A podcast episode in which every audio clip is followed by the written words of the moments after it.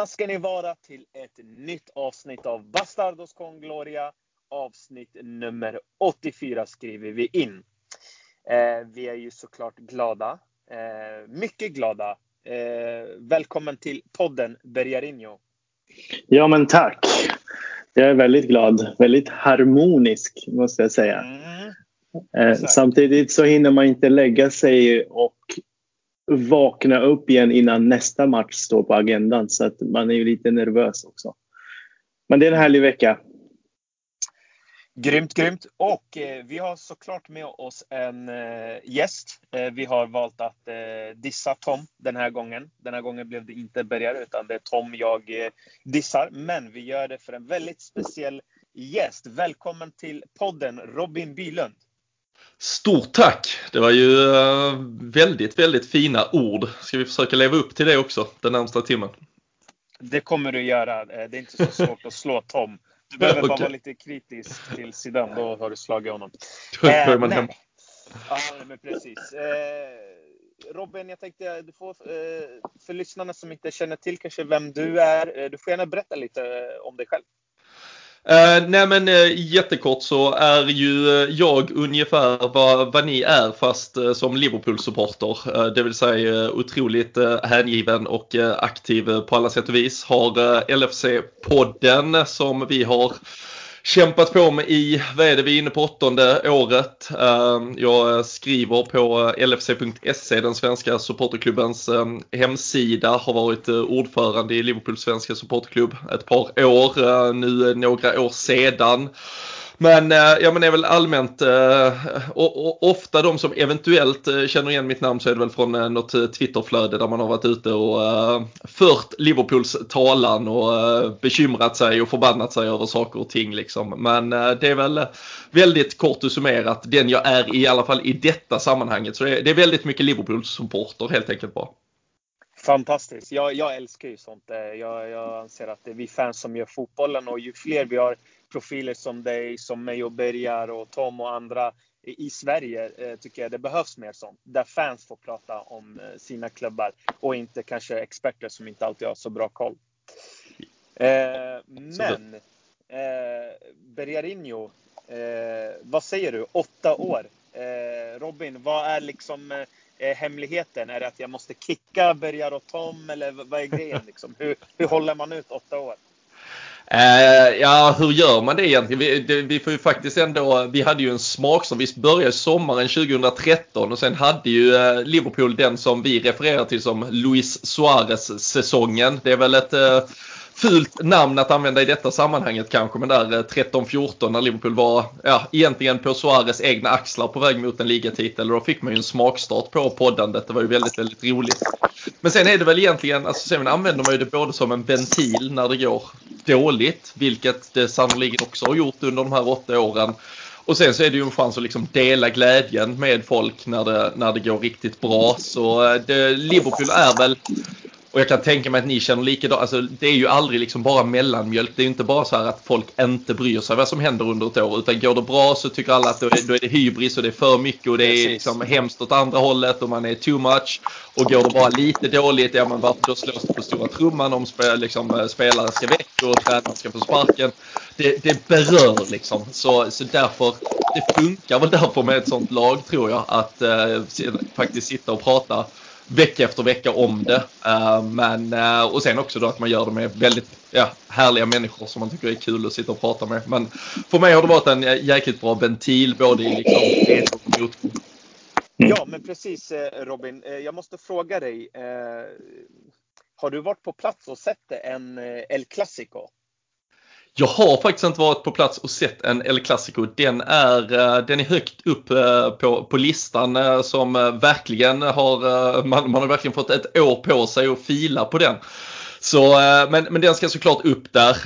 Jag har faktiskt inte varit på Camp Nou ens, så Barcelona ska ju också egentligen checkas av vad gäller så. Jag har varit i Barcelona men Madrid har jag varit i på Santiago Bernabéu och sett eh, Liverpool mot eh, Real då, där eh, vi var på hösten 2014 när vi kom dit och spelade med något jävla B-lag i Champions League.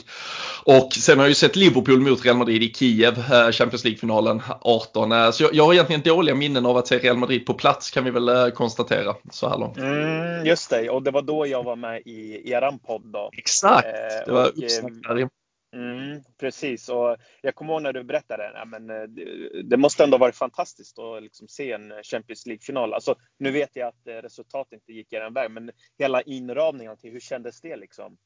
Ja men det var eh, alltså Kiev eh, liksom utan att uh, lägga för mycket tankar kring Kiev som stad och Ukraina som land i övrigt. Så där och då liksom inför den matchen så blossar ju staden upp verkligen som, som det väl alltid gör när det blivit lite Uefa-fierat inför en sån dag liksom. Men, men det var dessutom en liksom otrolig inramning, liksom 30 grader varmt, solsken, öl som kostar ja. 7 kronor på lokala pubarna längs gågatorna och sådär och det var, äh, det var ju en helt otrolig, och för Liverpools del framförallt, ni kom ju dit som liksom fans som eh, gjorde detta var varannan vecka, åkte på Champions League-finaler på den tiden.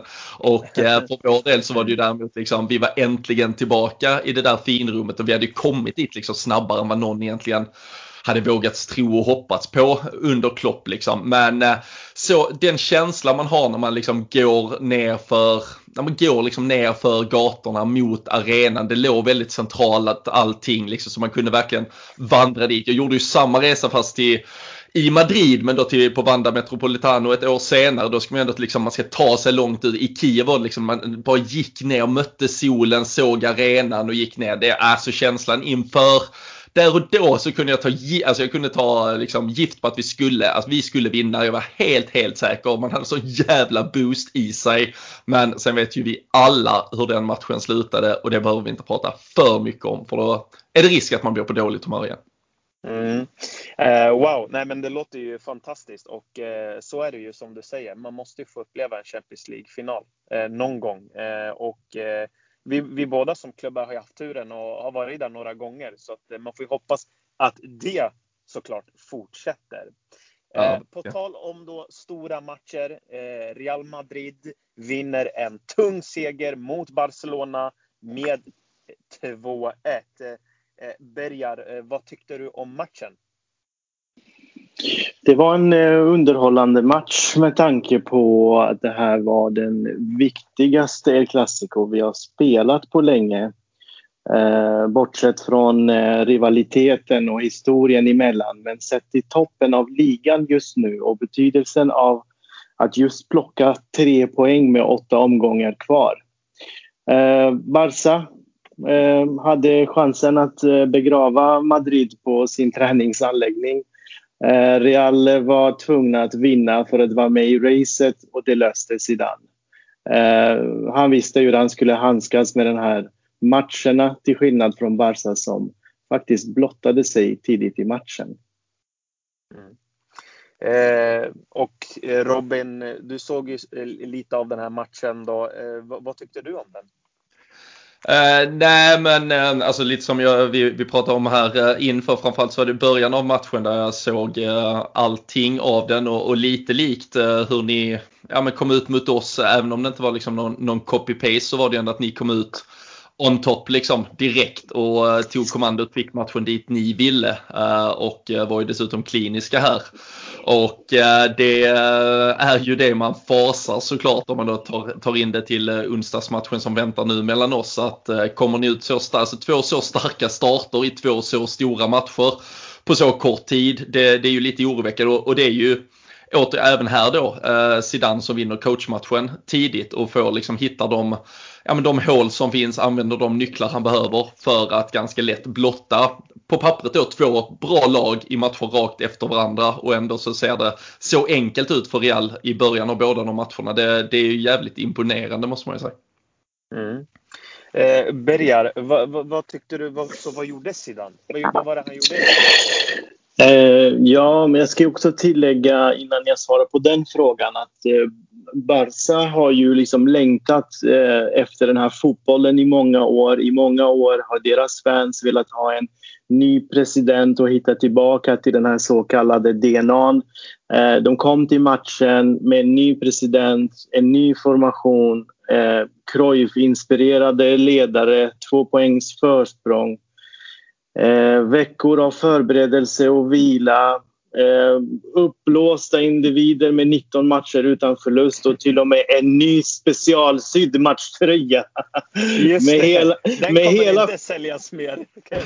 Mm, ja, just för den här matchen, om inte Robin visste det. Det var en, en, en specialtröja som de skulle bära. Eh, så med hela paketet den här gången, men likväl förlorade. Eh, de var aldrig ens nära en, en tre poäng i, i matchen.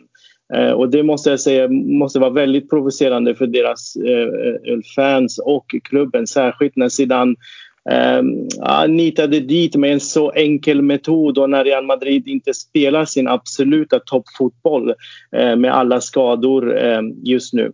Eh, men det Zidane gjorde det att han hade förberett laget på att vinna matchen utan att riskera en förlust och utan att köra slut på alla sina få nyckelspelare ska jag nämna som fanns tillgängliga.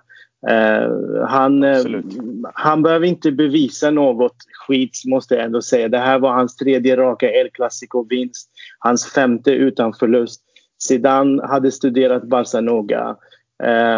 Man såg tidigt att han eliminerade alla Barcas offensiva metoder och blottade deras svaga sidor precis som Robin var inne på lite kort här nu. Han slog till från ytterzonerna där Barca är som mest sårbara. Uh, han gjorde förändringar faktiskt jämfört med Liverpool-matchen. Det ena var ju att han gick över till 4-4-2 istället för 4-3-3 eh, och med Fede Valverde, ett genidrag enligt mig. Det andra var att vi pressade Liverpool högt under första 45 men i El Clasico valde han att samla laget kompakt redan från start. Eh, så att det, mycket tålamod, disciplin och bra timing i omställning, omställning, eh, omställningarna. Eh, så att eh, det blev lite oförväntat eh, för Koman där känner jag. Jag tänkte berätta lite kort hur han lyckades liksom täppa igen alla de här hålen eller de här metoderna som Barca har använt de senaste månaderna för att egentligen efter City och Bayern så har ju Barca varit det bästa laget om man ser så under 2021. Ehm, så att ehm, mm. där, lite kort bara där tänkte jag att vi skulle kliva in på att ehm, eh, högerbacken Lucas Vasquez, eh, hur viktig han var i den här matchen när han klev in i banan oftast eh, på fina Pedri som jag gillar väldigt mycket i Barca. Eh, för att få mer kontroll centralt. Så där hade sedan ytterligare en spelare eh, i, i, centralt i banan. Så det var ett lyckat drag. Casemiro och Nacho ströp ytorna totalt runt Messi som är som bekant liksom Barcas nyckelspelare i de här farliga zonerna. Det minimerade hans möjligheter för att ha ett stort inflytande i, på matchen. Då. Eh, vilket också leder till, alltid när man tar Messi i en, i en stor match, eh, eh det lämnar ju Alba utan alternativ så det får man på köpet. Eh, eh och eh, Alba eh, här hade sedan eh, Valverde som en uppbackning där, där Alba har liksom sina ytor och där han oftast brukar vara farlig. Mittlåset med Militao som också har fått mycket beröm som kommer in istället för Sergio Ramos och Varan som ni vet saknas. Eh, han klev aldrig upp för högt. Det minimerade alla möjligheter till kontringslägen för Dembele där han har varit som nyttigast för Barca. Eh, Barcas högerkant, om vi tar lite kort där, eh, där har ju Dest varit eh, eh, ett bra alternativ. Eh, vi såg det mot Sociedad i ligan. Mandi raderade Dest eh, rejält genom att inte ge honom några ytor. Men jag gillade också det var att Mandi stannade kvar och det lockade kvar Dest på offensiv planhalva vilket eh, eh, gav Vinicius de här ytorna på, på vänsterkanten. Så Zidane lät Barca känna sig bekväma med boll och lät dem etablera ett spel på offensiv planhalva, en så kallad falsk trygghet. Eh, så att det, det, är ju, det är ju det. Och sen i offensiven då, vi vet ju eh, alla eh, som tittar på spansk fotboll och eh, även följer Barca. Vi vet ju vid bollvinst, vilket det händer väldigt ofta när lag möter Barca i de centrala zonerna med Messi som spelfördelare för han gillar att utmana och när han har tagit sig förbi en vill han gärna ta sig förbi en till och skickligare lag och motståndare kan stoppa honom. Och helt uppriktigt så öppnades stora ytor eh, när eh, Messi tappar bollen eh, centralt eh, och eh, genom ett par korta passningar förbi eh, Barsas eh, eh höga press så kunde eh, Real Madrid även göra det tidiga 1-0 målet, det klassavsluten, klacken från Karim Benzema. Eh, det är lite av de här nycklarna. Vi får inte heller glömma att hjärtat i det här och skillnaden mellan Real Madrid och andra lag som Barca slagit så här eh, är det centrala mittfältet Real Madrid har. Eh, det blir väldigt tjatigt att prata om Casimiro, Modric och Kroos men det måste, alltid, det måste alltid nämnas. När Real Madrid vann liksom boll så är Real Madrids mittfält så pass skickliga att de spelade sig loss från Barcas höga återvinningspress som jag var inne på. Oavsett hur små ytorna var genom Toni Kroos, eh, geniet Modric. Eh, och det är därifrån även, även eh, första målet kom. Benzema, som alltid, väldigt, väldigt viktig. Han eh, låg och lurade, klev ner och tog med sig en av mittbackarna. Gjorde det samma sak mot Liverpool eh, några dagar innan. Eh, vilket gjorde att eh, det öppnades ytor både på höger och vänsterkanten. Eh, ibland så var han lite närmare Vinicius för att eh, locka över eh, trebackslinjen som Barca ställde upp med eh, mot vänsterkanten för att öppna upp på högerkanten och ibland eh, opererade han runt Valverde på högerkanten för att öppna upp de här stora ytorna eh, mm. för Vinicius. Eh, så det, var, det, var, det var så med, med, med all respekt till, till Robin men eh, det är den andra trän, most, tränarmotståndaren under samma vecka som är eh, tvungen att göra ett byte redan i 40-50 minuter. Så att, eh, eh, ja, det kunde ha kommit 3-0 redan i första halvlek. Det hade ja. fått katalanerna att krypa ner i graven bredvid Alfredo Di Stefano, det kan jag lova dig. Men, men. Eh, det, det, hände inte. Så det, ja, väldigt, väldigt spännande första halvlek. Eh, och eh, eh, varför jag också förklarar det här så pass långt och tydligt är att jag ser på Twitter och lite runt omkring. Många tror att Zidane hade ingen plan utan backade hem för att Barca tryckte på som lag och gärna ville. Men eh, här var Zidane steget före och var ännu smartare än så. Mm. Ja, jag, och jag håller verkligen med. Jag menar, tittar man också på spelarnas insatser, det tycker jag också är någonting stort. Jag menar, man möter ändå Liverpool bara några dagar innan. Man har, man har tusentals skador och eh, Eh, där har vi någonting verkligen gemensamt med Liverpool. 100 skador, man, man kan inte ens räkna dem snart.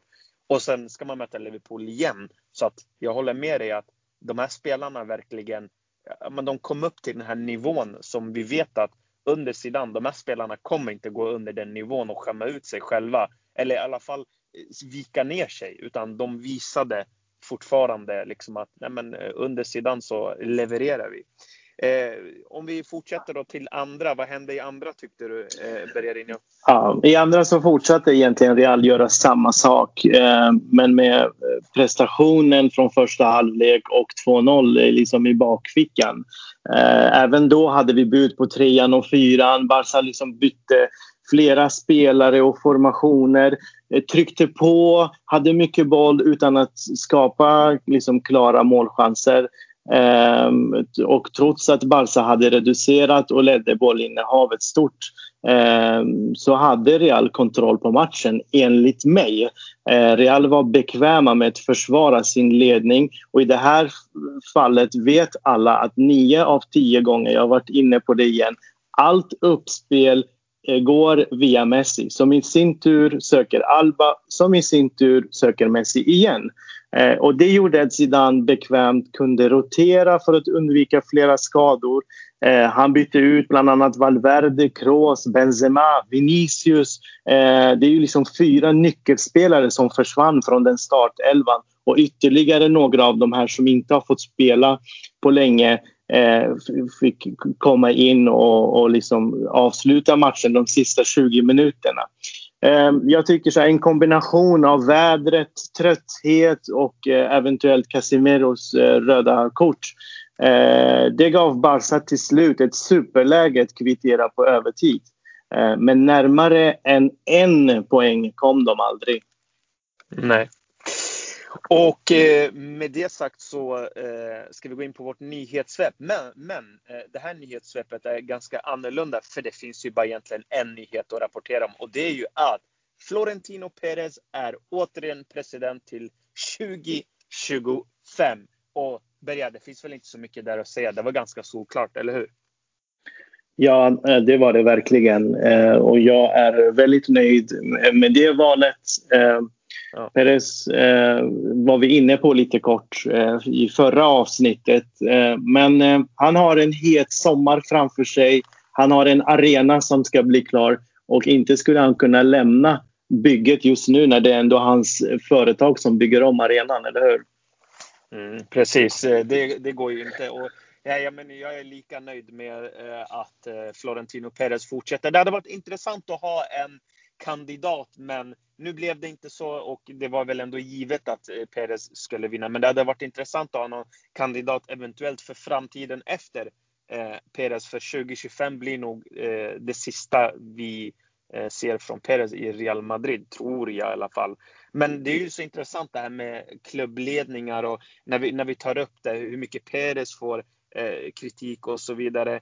Robin, ni som ägs då av Fenway Sports Group, hur, hur, hur, hur är liksom Liverpool-fansens eh, eh, relation till, till ägarna? Ja, men det är väl, jag kan tänka mig att ni känner igen det. Eh, så länge det går bra så, så kan man alltid, då kommer alla ut och säger ja men det, titta vilken välskött, fantastisk klubb, förening vi är på alla sätt och vis. Och direkt saker och ting inte går helt som planerat, då vill man gärna hänga och lyncha varenda en av dem egentligen och tycker att det har snålats antingen med någon spelare som borde ha fått ett förlängt kontrakt, ett bättre kontrakt, man skulle behållit den och den spelaren, man borde såklart ha köpt den och den spelaren i somras, man borde ha Uh, använt pengar på ett helt annat sätt uh, och så vidare. Uh, jag, jag, kan väl liksom tycka att det, det, är så otroligt svårt att sätta sig in i varje klubbs liksom specifika Precis. ägarstruktur och exakt hur, hur man dels liksom vad det finns för vinstintressen, hur pengarna ska komma, var ska pengarna genereras ifrån och så vidare. Jag kan ju tycka, om jag bara tittar på på Liverpool som klubb så kan det finnas jättemycket liksom sakfrågor där jag tycker att äh, kunde man inte gjort så här istället och var det där egentligen rätt? Men i liksom så här at the end of the day så är jag ju väldigt glad och stolt att vi någonstans drivs med ett tänk att vi ska vara ganska självfinansierad. Det ska vara en välmående klubb. Vi ska inte stå och falla med att oljepriset går upp eller ner eller något annat sker som vi inte kan påverka i världen. Det har varit ett pandemiår bakom oss med liksom Liverpool som klubb, jag tror vi blödde till slut 140 miljoner pund ungefär under förra året och istället för att det då liksom är dyra banklån som sätts på klubben så går det ändå in ägare eh, som väljer liksom täcka upp det med pengar som de har under en övergångsperiod för att sen, sen är det pengar som ska genereras igen. Men det gör också att vi ändå hålls flytande på ett sätt som vi hade kunnat riskera med andra ägare att inte göra och som vissa klubbar hade kunnat riskera att stå i en situation där man valde att liksom pull the plug och nej det här var inte så jävla roligt längre. Eh, så eh, jag tycker den där ägarfrågan alltid är så otroligt problematisk. Man, man vill alltid ha med och man tycker alltid det kunde gjorts annorlunda när resultatet inte blir perfekt. Men, men jag tycker varje gång det går bra och man samtidigt kan titta sig själv i spegeln och säga att vi är fan en välmående och ganska fint fungerande klubb också som inte bara har tagit oss hit genom att vi köpte fem spelare här på ett bräde och sen liksom inte har nå, byggt någon klubbhistorik, inte har någon klubbkänsla och inte har någon anknytning till stad och fans eller någonting. Eh, då, liksom, det, är mycket skönare att känna att man någonstans är en klubb i alla led genom liksom från från personal längst ner på golvet upp till toppen som brinner för den här klubben på ett sätt som, som eh, jag jag börjar känna att vi i Liverpool har en situation just nu och jag tror att ni känner likadant även om man liksom kan sitta motståndarsupportrar och tycka att det, det har varit alla galakticoeror och det har varit saker och ting som liksom man, kan, man kan tycka ibland bara görs för att det ska vara spelare hit och dit. Men jag, jag tror ju också att det ändå finns väldigt mycket hjärta i allt som görs uh, i er förening. Absolut, och jag håller med. Jag menar, eh, det är som du säger, när det går bra då är, då är det världens bästa president och när det går dåligt då är det världens sämsta president. Och jag kan tänka samma sak hos er. Det är som du säger, eh, där vinden liksom vänder. Så är det bara. Mm. Eh, vi går eh, vidare och fortsätter lite El Clasico-snacket. Det jag reagerar mycket på, på tal om Twitter då, och vi vet ju att mycket händer där, men Real Madrid hade då 32 procent eller 33 procents bollinnehav. Men du som har varit ändå supporter av Real Madrid sedan Eh, mitten på 90-talet. Eh, vad, är det ett problem för dig? Hur ser du på saken? Eh, absolut inte. Eh, ja, man har ju lärt känna Real Madrid under, under tiden. Som, som barn då hade man olika drömmar och man eh, liksom ville att laget skulle spela på ett visst sätt och, och hoppades på att vissa stora stjärnor någon gång hamnade där. Eh, men vinna är absolut det viktigaste för Real Madrid och det är det som skiljer oss från andra klubbar under oss i Spanien. Eh, men eftersom vi är också en gentlemannalag så strävar vi efter att göra det med stil också. Eh, men det betyder inte att göra det med stil är att ha mer bollinnehav utan det kan ju vara på olika, på, på olika sätt. Men det jag skulle också reagera, det jag också reagerade på när det kom upp på tal om när 33 procent och så vidare. Om vi vänder på det här. Det skulle aldrig accepteras eller köpas som ursäkt att ha 70 bollinnehav men förlora i er klassiker. Ja, det hade precis. gjort oss fans väldigt besvikna. Särskilt i, det, i en El Clasico där inget annat än tre poäng var på spel och i ligatoppen eh, eh, där, där det är inte bara ett lag som är inblandat utan det är tre. Eh, så om det krävs att ha mindre bollinnehav än motståndarna för att såra dem och vinna i stormatcher är vinnandet helt klart prioriterat. Eh, det störde mig lite också att man inte kan lyfta ur att man lyfter ur matchen ur sammanhanget. Eh, eh, det, är ju, eller, det känns ju som om det är, det är folk som är färgade eller eh, folk som hittar på ursäkter. Man måste ta hänsyn till skadesituationen Real Madrid befinner sig i vilket leder till brist på alternativ på många positioner. Eh, det faktum att det var en måste-match har jag redan varit inne på. Vi gör 60 riktigt bra minuter eh, där vi leder med 2-0 och kontrollerar matchbilden. Sist men inte minst att Real Madrid har ett dubbelmöte ett par dagar före och efter El Clasico. Inte i Copa del Rey utan i Champions League kvartsfinal mot Klopps Liverpool som också prioriteras. För alla vet eh, vad Real Madrid har för relation till Champions League. Så att eh, de här eh, liksom anklagelserna eller ursäkterna och så vidare. För mig som fans, det har aldrig betytt någon stor roll hur mycket bollinnehav. Jag har aldrig tittat på de där siffrorna.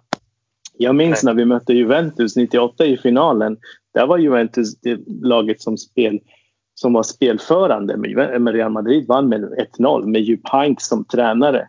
Eh, vi slog Valencia med 3-0 eh, eh, med, Del Bosque. Det var Valencia som var spelförande laget. Det spelar ingen roll om de vann bollinnehavet. Vi tog pokalen. Det är det som räknas i Real Madrid och det är det som skiljer eh, oss från andra. Mm.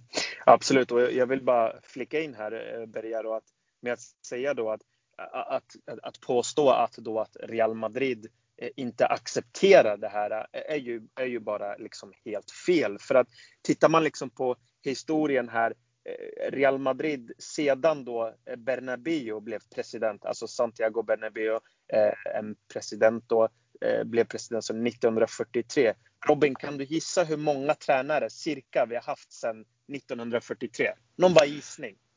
Uh, då tar vi i, i, 60, 42. Ja, det, var, det, var, det var bra. Cirka 50 tränare har Real Madrid ja. haft. Eh, och jag menar 12 av dem har tränat klubben ett fullt år. Eh, nio har lyckats få två år. Zidane är den elfte tränaren att träna klubben mer än eh, en gång. Eh, och jag menar, Real Madrid har ju alltid varit klubben som sparkar tränare höger och vänster och har haft spelstilar i, eh, liksom, i, i, som har liksom varit helt olika hela tiden. Det har inte alltid varit samma speltid. På 60-talet till exempel, eh, då, då, Real Madrid eh, eh, tog hem väldigt många titlar. Där var ju det, det här spanska idealet La Furia där man skulle vara eh, fysisk, man skulle vara aggressiv, man skulle vara direkt. Tar vi 80-talet under eh, Quinta del Buitre som eh, på 80-talet, då var det mycket mer eh, tekniskt liksom. Det var ett helt annat utförande. Så Real Madrid har aldrig liksom haft en och konstant spelstil. Och det är svårt också för Real Madrid liksom att anställa en tränare som får sin tid och som utvecklar någonting. Utan här gäller det vinna eller försvinna. Det har aldrig varit ett problem. Sen vill jag bara svara på det här med att man menar då att Capello och Mourinho, där blev Real-fansen lacka över att ja, men de hade inte bollen. Ja, så här var det. Capello, det började inte jättebra. Han satte många stjärnor på bänken. Då höjde Real Madrids eh, supportrar rösten. Men när han vann titeln, då var det jättemånga Real Madrid-fans som blev väldigt sura på klubbledningen över att man sparkade Capello för att han ansågs vara tråkig. Går vi till Mourinho, Mourinhos första två år, går vi in då på 2012, hans andra säsong. Där sa ju alla Madrid-supportrar, nu jäklar, nu har vi brutit Real Barcelonas dominans.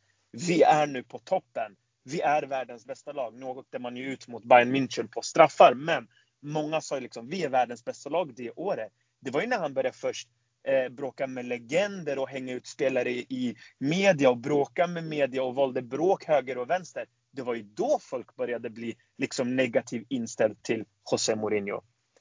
Eh, så att, ja, eh, jag kunde bry mig mindre. Vi vann. Och då är min fråga till dig Robin, Liverpool också som är liksom en framgångsrik klubb som har nu en identitet under Jörgen Klopp, men det har ju inte alltid varit gegenpressen. Eh, vad, vad, lägger du för värderingar där? Liksom? Tänker du på det här med bollinnehav eller struntar du totalt? Är det vinsten som gäller? Äh, det är ju absolut alltid vinsten som gäller och framförallt i de enstaka matcherna när vi pratar de här stora och avgörande matcherna som här om det är ett stort derby eller mot eh, lokalrivalen eller som i de här Champions League avgörandena. Du kommer aldrig någonsin, du kommer ofta inte ens ihåg eh, liksom, vem gjorde målen, vad blev alltså du, du minns inget annat än att ditt lag avancerade eller att ni vann och tog de viktiga poängen och i slutändan kanske de stora titlarna precis som ni var inne på. Och eh, jag tycker alltså Jürgen Klopp har ju egentligen gått nästan varvet runt med sig själv som tränare bara på de fem åren, lite drygt snart sex åren han har varit i Liverpool där det inledningsvis var den här otroliga gegenpressing. Och det var liksom ett lag som gick all out för att göra både tre och fyra och fem mål ibland men släppte därmed också till chanser för att kunna släppa in två, tre och fyra. Och eh, det var ju först när han så sakteliga hittade den balansen i takt med att Virgil van Dijk kom in. Och dessutom då började kanske rebalansera laget lite som det faktiskt gick att göra framgång och just resultat av en grundidé som fick modifieras. Och i takt med det så har ju om vi bara pratar procentuella bollinnehavet väldigt många gånger varierat i både högre och lägre spektra. Men det finns ju ingen supporter som går tillbaka till att det var bättre när vi hade si och så många procent eller när vi Exakt. hade lite fler passar hit och dit utan det är klart att du kan över en tid, du ska trots allt sitta och se ditt lag, du älskar ditt lag, du vill se dem 50-60 matcher varje säsong. Det är klart att det ska finnas något av ett klubb-DNA som ni pratar om. Det ska finnas någon form av, ja men vi är på framfötterna, vi vill vinna. i alla fall 9 av 10 matcher så går vi ut som det stora laget. Den självbilden tror jag både att ni och vi har. Och det vill man ju såklart se från sitt lag. Men sen så vill man ju ännu hellre se då en tränare som har en taktisk approach som gör att man sätter motståndaren på pottkanten. Och det kan vara vissa gånger att ha 35% bollinnehav om det är det som passar just den matchen. Så eh, det ska man absolut inte lägga en värdering i att eh, det är ja, per automatik något sämre att eh, justera den siffran. Precis. Tror du Robin att det är ändå att, eh, inte mindre klubbar, men att klubbar som Real Madrid och eh, Liverpool som ändå är där på toppen. Jag menar, ni med alla era titlar, eh, 70-talsdominansen, dominansen, nu här på senare år och, och Real Madrids dominanser genom historien. Tror du att eh, det är bara så att om man inte har smakat liksom på tillräckligt mycket eh, framgångar så, så blir det liksom där, men man får luta sig tillbaka till det man har då. Tror du det ligger någonting i det? Eh, ja, jag vet inte eh, om jag förstår det helt rätt, men alltså det, det, finns ju vissa klubbar där, där just spelet och det, vi kan ju bara för att återkoppla till en José Mourinho som ni nämnde till exempel som just nu är ju liksom förstör Tottenham fullständigt och håller på att få den klubben att implodera. Det är ju inte en klubb som strävar varje säsong efter att vinna titlar. Eh, för i så fall hade de gett upp för länge sedan för det gör de aldrig i stort sett. Vad var det? 20, 2008 vann de någon ligacup eller någonting. Men ja. däremot så har ju supportrarna där satt väldigt mycket prestige i att ja, men vi spelar i alla fall en bra, en positiv fotboll. De har haft Precis. lirare som Ginola och Waddle och Hoddle och hela gänget liksom som har varit där. Och då tror jag att då har man ju en helt annan då har du en relation som en supporter att ja, men det, det kommer gå lite jävla upp och ner men vi kommer alltid vara jävligt glada och ha kul. Och när du då får in en tränare som är destruktiv och du ändå inte vinner titlar, då får du inget av ditt supporterskap riktigt i det. Jag tror att en klubb som vet att varje säsong går vi in i att vinna varenda jäkla titel, då kan du få acceptera att det ibland är olika sätt att ta sig dit. Och eh, det, det kan man väl köpa, men jag tror att vissa klubbar där, behövs det kanske då kombinationen på ett annat sätt eller spelmodeller. Precis. Och, och, exakt, och det är det här lite jag, jag försökte liksom, eh, exakt, det var lite min fråga är att Eh, jag menar, eh, det kan vara så att mot, motståndarsupportrar ibland blir så här, nej men det är Real, Real Madrid, sättet de vinner på, det är inte fint liksom. Det, det, det, det, man ska vinna fint och det sättet Liverpool kanske, nu med Klopp är det ju fin fotboll, men jag menar att när ni har vunnit tidigare, då kanske inte alltid varit fin fotboll. Så att det, det, det är bara intressant att eh, bara liksom, bara försöka förstå alla perspektiv. Ja men det var ju bara, alltså går du tillbaka till Benitez, alltså vår titel 2005 i Champions League med Benitez. Liksom, alltså det, det, var ju det var 5-4-1 uppställning med John Arne Riise som yttermittfältare liksom, och vi flyttade hem varenda jävel som vi kunde hitta egentligen i eget försvar om det skulle behövas. Och så åkte vi och försökte spela 0-0 i första mötet och kunde vi vinna andra med 1-0 så var vi liksom skitnöjda och det var liksom bästa sättet vi, vi kunde, för det var det sättet vi kunde vinna matcher och han förstod hur viktig en vinst i en sån kväll på Anfield liksom inför strålkastarljuset. Det, och det, det är ju det, alltså det finns ju inga supportrar här och nu. Det är klart att en säsong och ett år innan så att folk och gormar om varför spelar Igor Biskan och vi spelar så här jävla defensivt och det är skittråkigt. Men alltså här och nu så är ju det liksom det, det, den största resan någonsin fram till den finalen sen i, i Istanbul och den vändningen. Han, han, han kom dit och gjorde Liverpool till vinnare där och då. Det, nej, alltså det, det, det finns så många sätt dit och eh, ja visst i slutändan så kommer det också betyda Hittar du sättet att vinna, gör du inte det, då, då, är det såklart kanske snabbare. Vi pratar om positiva och negativa relationer till en ägare och så vidare. På samma sätt till en tränare när du inte känner att det finns kanske det där embryot till något större. När inte spelet verkar skvallra om något mer. Äh, då kanske vägen till liksom frustration är kortare. Men tränare som vinner i storklubbar kommer alltid ha respekt. Mm. Bergarinho, eh, någonting du vill lägga till just i det här ämnet? Um, nej, ni, ni, har sagt det mesta. Det enda som jag vill bara liksom ha inom parentes det är ju att uh, vi pratar om enstaka matcher i Real Madrids fall. Mm. Uh, det är ju enstaka matcher här och där. Uh, tittar vi sett över hela säsongen så har Real Madrid en, en statistik på cirka 60% bollinnehav i sina matcher.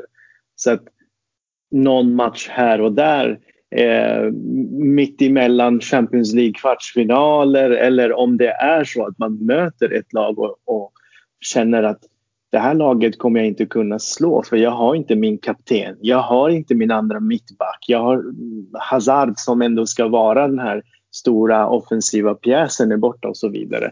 Då, då som Real Madrid, eh, då prioriterar man vinnandet istället. Så länge man gör det utan att skapa problem. Och, och, med det menar jag också att eh, vi hör sällan till exempel Zidane klaga på en domare eller eh, klubben går ut på sin officiella sida och klagar på VAR eller något liknande. Utan här Han gör man inte jobbet. Ja. Helt enkelt, så är det. Eh, så att här vill man bara, bara vinna eh, på, på det sättet som passar eh, liksom det spelstilen som man har just där och då beroende på vad man har eh, tillgängligt. Och Real Madrid har ju under åren inte haft bara en tydlig spelidé. Eh, istället så har man behärskat flera sätt att spela fotboll på. Eh, och, eh, och här är ju därför, det är därför Zidane håller i den här klubben så pass långt också som tränare för han har precis den stilen också. Han har inte bara en tydlig spelidé utan han har flera, han behärskar flera. Eh, och eh, han är för mig, jag, jag har sett Liverpool jättemycket och Klopp håller jag kanske som den högsta och bästa tränaren i världen. Eh, men, men, men det är få gånger eh, jag ser en tränare som delar upp matcher i olika faser som till exempel Zidane gör eller som Real Madrid som, som klubb-DNA gör också. Så det är så delmoment i matcher då han trycker på högt, andra där han liksom har ett etablerat possessionspel, eh, bestämmer tempot, kanske mycket inspel under Sisu från kanterna. Eh, eller så är det som är klassikomatchen senast när man eh, liksom samlar laget, ligger lågt i försvarsspelet och inväntar misstag från motståndarna för att såra dem via kontringar. Eh, så allt det här är ju beroende på vilken typ av motståndare, eh, liksom storleken på matchen och så vidare. I, i Reals del eh, och, och folk man pratar med nere från Madrid och varje gång man har varit där. Det viktigaste för oss det är att vi kommer ut störst i de stora matcherna. Sen spelar det inte så stor roll om det är 70-30 eller om 50-50 eller 40-30 i bollinnehav. Det är absolut mm. eh, inget eh, prioriterat. Precis, och eh, någonting som eh, vi totalt eh, fullständigt skiter i Champions League, det är ju bollinnehav. Utan där gäller det att vinna första matchen 3-1 till Real Madrid mot Liverpool. Eh, Robin, vad är nycklarna för Liverpool nu i returmatchen? Ni har ju eh, förut lyckats slå ett spanskt lag. Inte Real Madrid, men eh, ett annat mhm. spanskt lag med hela 4-0. Vad krävs det för att det ska bli en sån där magisk Anfield-kväll liksom? För er, tror du? Nej, men alltså, men för det första så är det ju det är såklart det, det absolut tråkigaste att ens behöva nämna i dessa sammanhang. Men det, det, är ju som det är med, med inramning utan publik och allting, vilket såklart ändå förändrar de möjligheterna till en, en sån otrolig kväll som vi ändå har haft några stycken av. Eh, såklart liksom för er del med stor glädje när vi gjorde vad vi gjorde mot eh, Barcelona för två år sedan. Och vi har ju tidigare haft eh, Dortmund, det hade vi för något år sedan, eh, där de kommer dit och gör 2-0 snabbt och vi sen vänder det liksom i, i slutskedet genom att göra fyra mål i andra halvlek. Och där, finns, där finns massa sådana kvällar. Vi har ju historiska kvällar också mot Santet igen och andra. Men, men det är ju såklart det är något vi inte riktigt kan luta oss mot när vi inte har den elektriska inramningen vi kommer att ha. Det jag tror kommer vara jätteviktigt och det får ni gärna ge er take på sen också. Det är lite approachen från Real Madrid. För det är ju trots allt bara, vi ska ändå kunna, så det är liksom bara på pappret 2-0 Liverpool ska vinna med för att faktiskt gå direkt vidare. Då kommer ju till och med vårt bortamål tas hela vägen till semifinal. Och därför tycker jag att första halvlek egentligen handlar väldigt mycket om att vi ska känna att vi kommer ganska rätt in i matchen. Behöver absolut inte vara, det kan nästan inte kanske vara farligt för vår del att liksom göra 1-0 eller så här, gå all out direkt från början. Jag, jag, tror inte det kommer vara liksom vägen fram utan att känna att vi kommer rätt in i den här matchen med tanke på hur fel vi kom in i förra matchen. Och framförallt då att ni inte får lägena till att göra mål. Om jag ska tro vilket ert bästa sätt är att slå ut oss så är det ju att faktiskt gå ganska starkt fram och försöka såra oss redan den första kvart 20 minuterna. För vi hoppas nog på en ganska lugn kväll. Får vi det, om ni faller lite tillbaka som ni gjorde i slutet, fullt naturligt i första mötet, då, då kan det nog bli ganska tro. Då kan vi successivt få bygga oss in i matchen. Men eh, om vi stöter på patrull direkt och får liksom eh, en kniv i ryggen, då, då tror jag inte vi orkar. Då tror jag inte vi klarar det. Mentaliteten denna säsongen finns inte där. Men får vi, får vi ganska mjukstarta detta och liksom komma in i det, bygga oss in i det. För då vet vi ju såklart att det är klart vi kan göra två mål sista halvtimmen om vi skulle liksom då börja släppa på allting framåt. Mm. Bergare, vad känner du är nycklarna för Real Madrid för att eh, vinna den här matchen mot Liverpool? Eh, det, är ett, det, det, är ett, det är ett göra mål, skulle jag säga. Eh, Real Madrid måste hålla ut eh, och stå emot anstormningen från Liverpool redan från start. Att spela mot Liverpool, Barca och sedan Liverpool igen inom åtta dagar bli, är ju oerhört tufft både psykiskt och fysiskt för, för, för oss fans och även för spelarna där ute. Ehm, eh, jag instämmer eh, av det Robin var inne på. Eh, vi kan inte liksom ligga lågt hela matchen. Eh, det är väldigt, väldigt, väldigt viktigt för Real Madrid i den här matchen att få ett eget spel emellanåt för att vila lite med boll. Mm, även för att sakta ner rytmen i matchen. Vi vet ju när Liverpool kommer in i den här flowen när de gång på gång kommer i liksom sina ehm, eh, anfall eh, med, med, stora delar av laget. Då är de så svårstoppade. Så viktigt att vi också får till vårt spel emellanåt för att precis som vi gjorde eh, i första matchen, att vi sänkte rytmen eh, drog ner på tempot lite grann, lugnade ner dem så att de fick börja om och liksom komma igång återigen eh, en ny start. Eh, väldigt intressant blir det också om Klopp trycker på från start eh, eller om han har en plan att sakta tugga sig in i matchen, riskminimera i första halvlek lite grann skulle jag eh, tycka vore väldigt bra. Eh, och sedan trycka på när Real Madrid är som, som tröttast.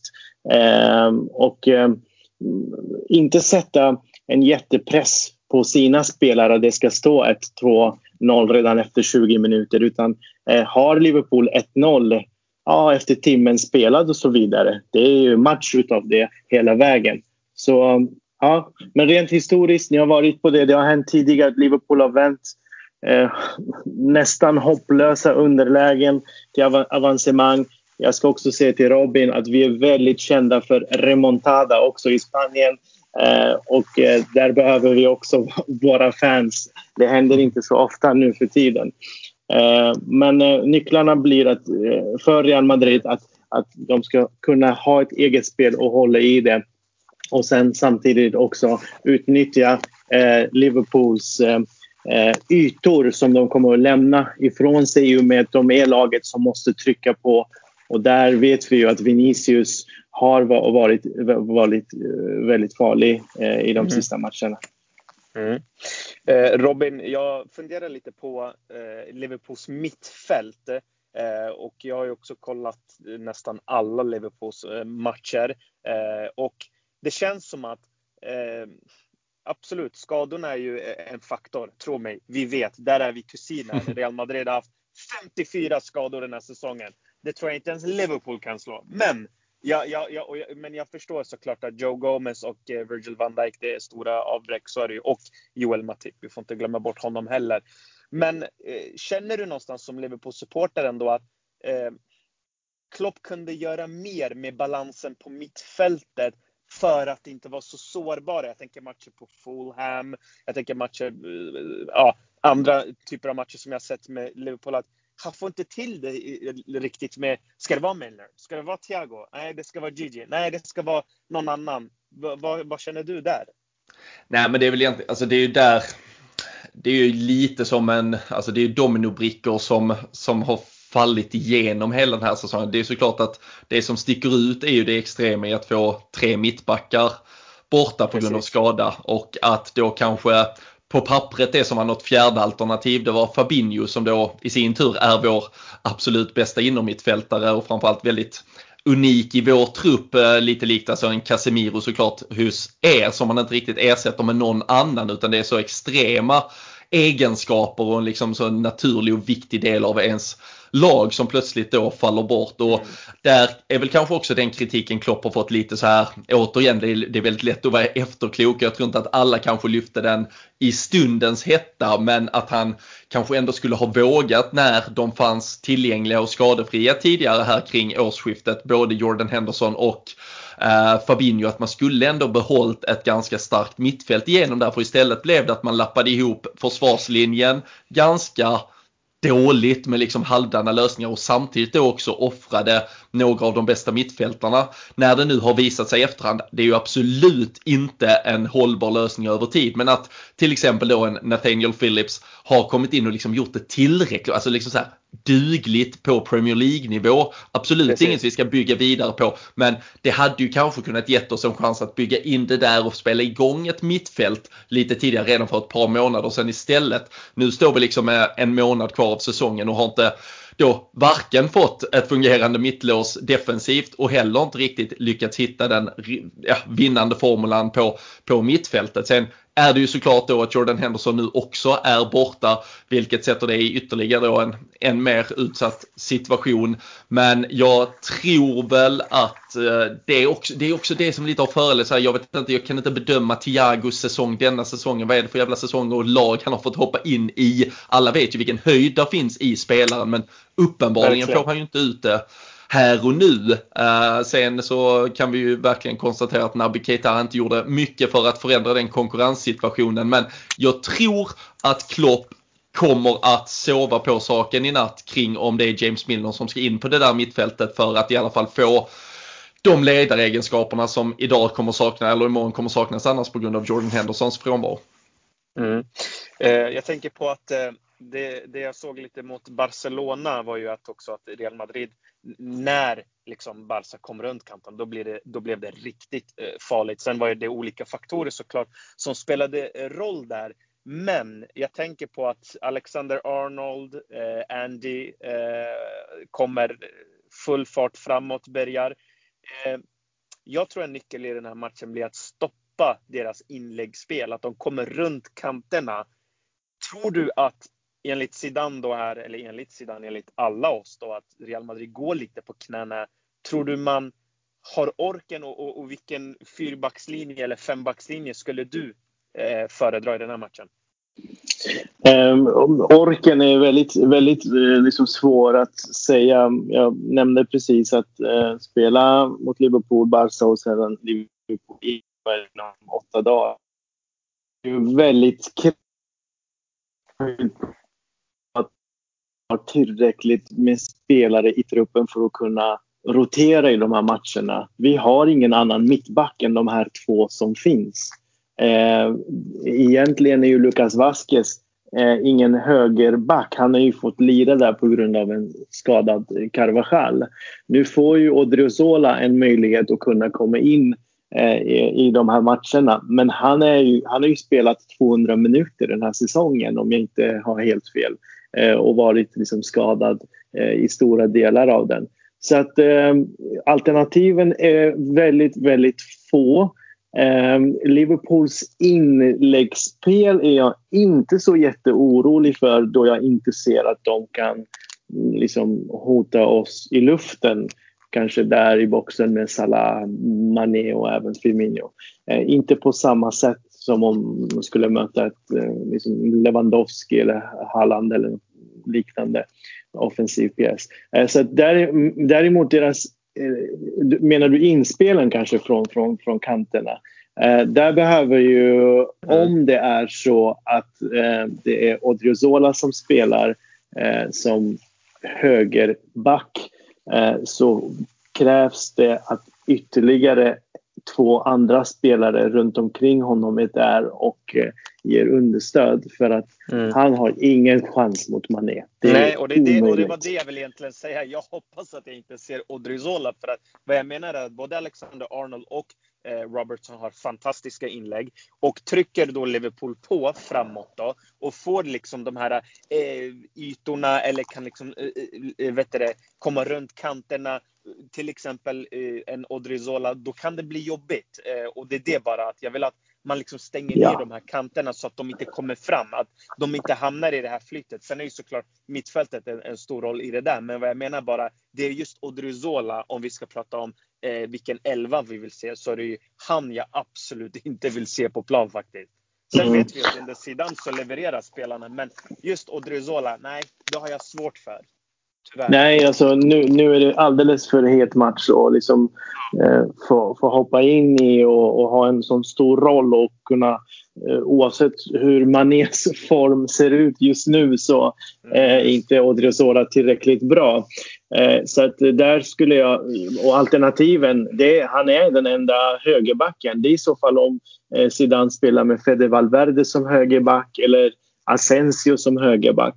Eh, ett eh, logiskt alternativ vore om eh, Zidane ändå går ner på en trebackslinje eller slash fembackslinje där han ändå startar med Militao, Nacho och Mondi som centrala backar då och sen fyller på kanterna eventuellt med en Otriozola och Marcello på varsin kant och, och de i sin tur får den understöd som de behöver från Casemiro, Modric och Kroos och så vidare. Det blir oerhört tufft. Alltså jag får inte till den här ekvationen i huvudet.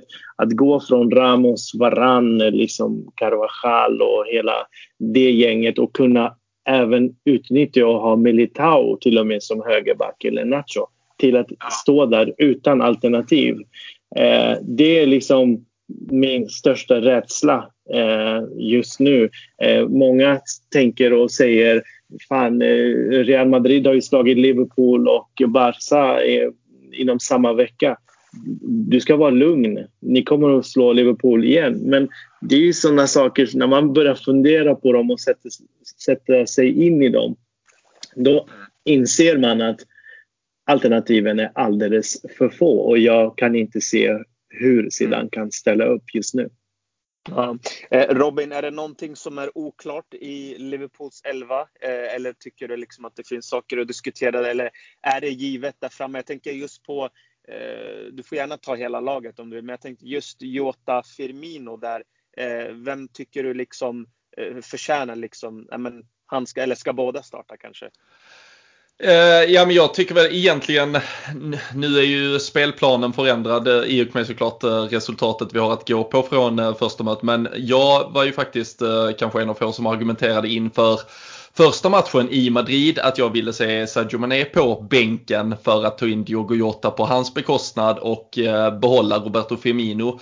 Eh, jag kan absolut köpa argumenten kring att Firmino har haft en förhållandevis svagare säsong, att han inte liksom bidrar med det som en, som en klassisk nummer 9-anfallare ska göra. Sen tror jag att alla som har sett Liverpool de senaste åren vet vad han bidrar med ändå. Och därför var jag lite förvånad över, jag vet inte om det var så att Klopp liksom till slut gick lite i så här populist fällan att det blev för mycket lite mandat att det skulle vara Firmino out därför han har alltid litat på honom i de här avgörande matcherna och speciellt på bortom. Han vet vilket jobb han lägger ner. Jag tror att Tony Kroos och hela innermittfältet mittfältet hade haft en tuffare framförallt första halvlek med Roberto Firmino på planen och eh, nu är det väl liksom denna matchen är väl där argumentet eventuellt skulle vara för att inte ha honom. Där alla tre liksom skulle bara gå mer liksom lite spela ert spel, nu släpper vi på det offensivt. Men jag tycker ändå baserat på form och Sadio Mané är så iskall så du hade fan kunnat frysa ner liksom saker genom att lägga dem på honom.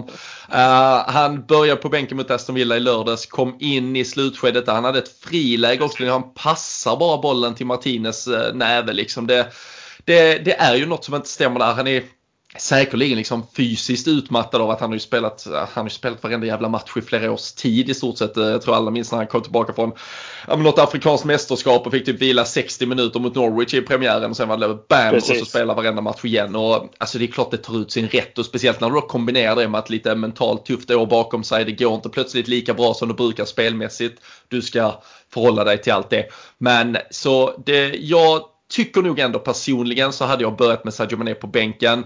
Det hade också varit lite intressant experiment ändå att se honom sitta och frustreras där fram till 65 minuten för att komma in och försöka explodera den sista halvtimmen ungefär. Ehm, medan jag inte riktigt ser, att annars är det ju Diogo Jota som också har den spetsegenskapen så oavsett vilket så tycker jag att Firmino ska starta här och sen så tycker jag väl på mittfältet att Fabinho, han är självskriven. Sen tycker jag nog att det får bli en diskussion mellan Gini Wijnaldum och Thiago jag tror nog det lutar åt att Klopp tar båda dem. Jag hade bara valt en av dem. Sen hade jag spelat James Milner för att framförallt ge Trent Alexander-Arnold mandatet att hela tiden trycka på och så finns där någon som tar ansvaret och täcker upp framförallt i den ytan som vi vet att Vinicius kommer utnyttja annars. Han gjorde det otroligt senast, kommer göra det igen. Vi måste ge Trent den hjälpen om vi ska ge han chansen att trycka på framåt. Men eh, det blir lite intressant att se hur Klopp väljer att tänka där. Men jag, jag hoppas oavsett vem han väljer att det i alla fall är väldigt tydligt tänkt att han ska få eh, stöd i den positionen. Mm. Och eh, grabbar, eh, såklart ska ni få jinxa det här. Eh, Bergar, eh, ett resultat tack. Vad säger du? Vad tror du? Åh oh, nej. Jo, åh oh, ja. oh, Kom igen nu grabbar, vi vill ha lite hetsen här. Kom igen nu, in med det nu. Ja, men så här är det. Ju längre man går, ju närmare avancemang man är, desto nervösare blir man. Vad fan är det som händer? Mm. Uh, Liverpool, Liverpool, Liverpool, Liverpool. Uh, nej, jag kör en 2-1 till Liverpool. 2-1 till Liverpool. Jag tror Real Madrid tar sig vidare. Ja, med, med, med, ha... med, tanke på, ja, okej, okay, formen. Ja, det är, bara det, jag, det är bara det jag kör på, ingenting annat. Nu blev jag ställd. Jag vill inte ha hjärtat i halsgropen igen. Jag pallar inte. Och det var också bara en så kort grej. Fan att det inte fanns publik i, i det där El Clasico. Vilken jävla bra match det var. Fan, vi blev berövade på det här. Eh, ja, eh, synd. Mm. Eh, Bergar, du sa 2-1. Eh, Robin, innan du får komma in så säger jag... Eh, jag säger någonting helt galet. Jag säger... Eh, fan säger jag? 3-1 till Liverpool. Det går till förlängning. Usch. Ja, för fan.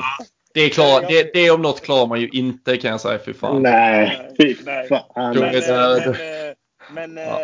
jag, jag bara går emot all logik. 3-1 till Liverpool säger jag. Ja, men då säger jag eh, tyvärr att eh, för vår del, det blir 2-2 eh, så eh, ni eh, går eh, vidare till slut. Vi, ni, jag, jag, tror ni gör ett, eh, ni gör ett mål, liksom, det kommer stå 2-1 där och då måste vi ju pusha så jävla hårt för det. Och då, då får ni chansen att stänga den till 2-2, tyvärr. Men eh, jag, jag tar gärna en förlängning istället för det. Men jag, det, det är svårt. Alltså, Tänk det, om alltså, jag får in det alltså, då jävlar. Ja, ja fy fan. Men alltså alla de här, vi pratar om de här stora vändningarna. Alltså, det, det är ett Liverpool-lag. Det här är ett Liverpool-lag som har varit mentalt alltså på botten äh, det senaste kvartalet här. Så äh, gör vi det här i morgon, då är det, då pratar vi en av de största kvällarna i Liverpools historia. Det är trots allt mot Champions League-legenderna Real Madrid också. Det är inte något jävla Dortmund eller något annat hipstergäng utan det här är de två, det här är två stora giganter i Europa och eh, vänder man mot dem då, eh, då skrivs det böcker om det kan jag meddela. Mm. Eh, om ni går vidare, bjud gärna inte in mig till er podd tack. Eh, nej. Eh, det, det, alltså, det, allt kan hända och eh, vi ser fram emot den matchen eh, såklart. Eh, en sista grej, eh, Bergar. Eh, vilken spelare ska man hålla koll på i Real Madrid, tycker du? Som du tror kommer ha en bra match? Karim Benzema. Karim Benzema. Snyggt. Mm. Robin, en spelare i, i, i Liverpool att hålla ögonen på som du tror kommer göra en bra match? Uh, nej men det enda, ska Liverpool ha en chans så måste Mohamed Salah ha gjort minst ett mål. Uh, så uh, det, det står och faller mycket med honom. Jag kan säga så här, gör inte Mohamed Salah mål så kommer Liverpool inte vinna. Det är liksom en ganska enkel matematik i alla fall i detta. Men gör han mål då kan allting hända. Mm. Och jag säger Federico Valverde. Eh, håll ögonen på honom. Grymt grabbar! Bergar, tack som vanligt för att du var med. Ja men tack! Jättetrevligt. Robin, eh, skitkul att ha dig med. Vi får hoppas att du är med fler gånger. Absolut, vi ska väl ha några framtida finaler att prata upp hoppas jag. Det hoppas vi också. Tack till alla som lyssnar. Ni vet var ni hittar oss. Adios!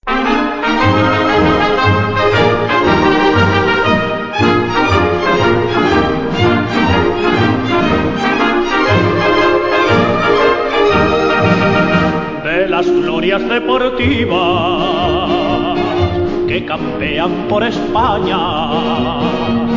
va el Madrid con su bandera limpia y blanca que no empaña, club castizo y generoso, todo nervio y corazón. Veteranos y noveles, veteranos y noveles miran siempre sus laureles con respeto y emoción a la Madrid, a la Madrid. Noble y bélico Atalid, caballero del honor. A la Madrid, a la Madrid. A triunfar en buena lid, defendiendo tu color. A la Madrid, a la Madrid, a la Madrid. A la Madrid, a la Madrid. Noble y bélico Atalid, caballero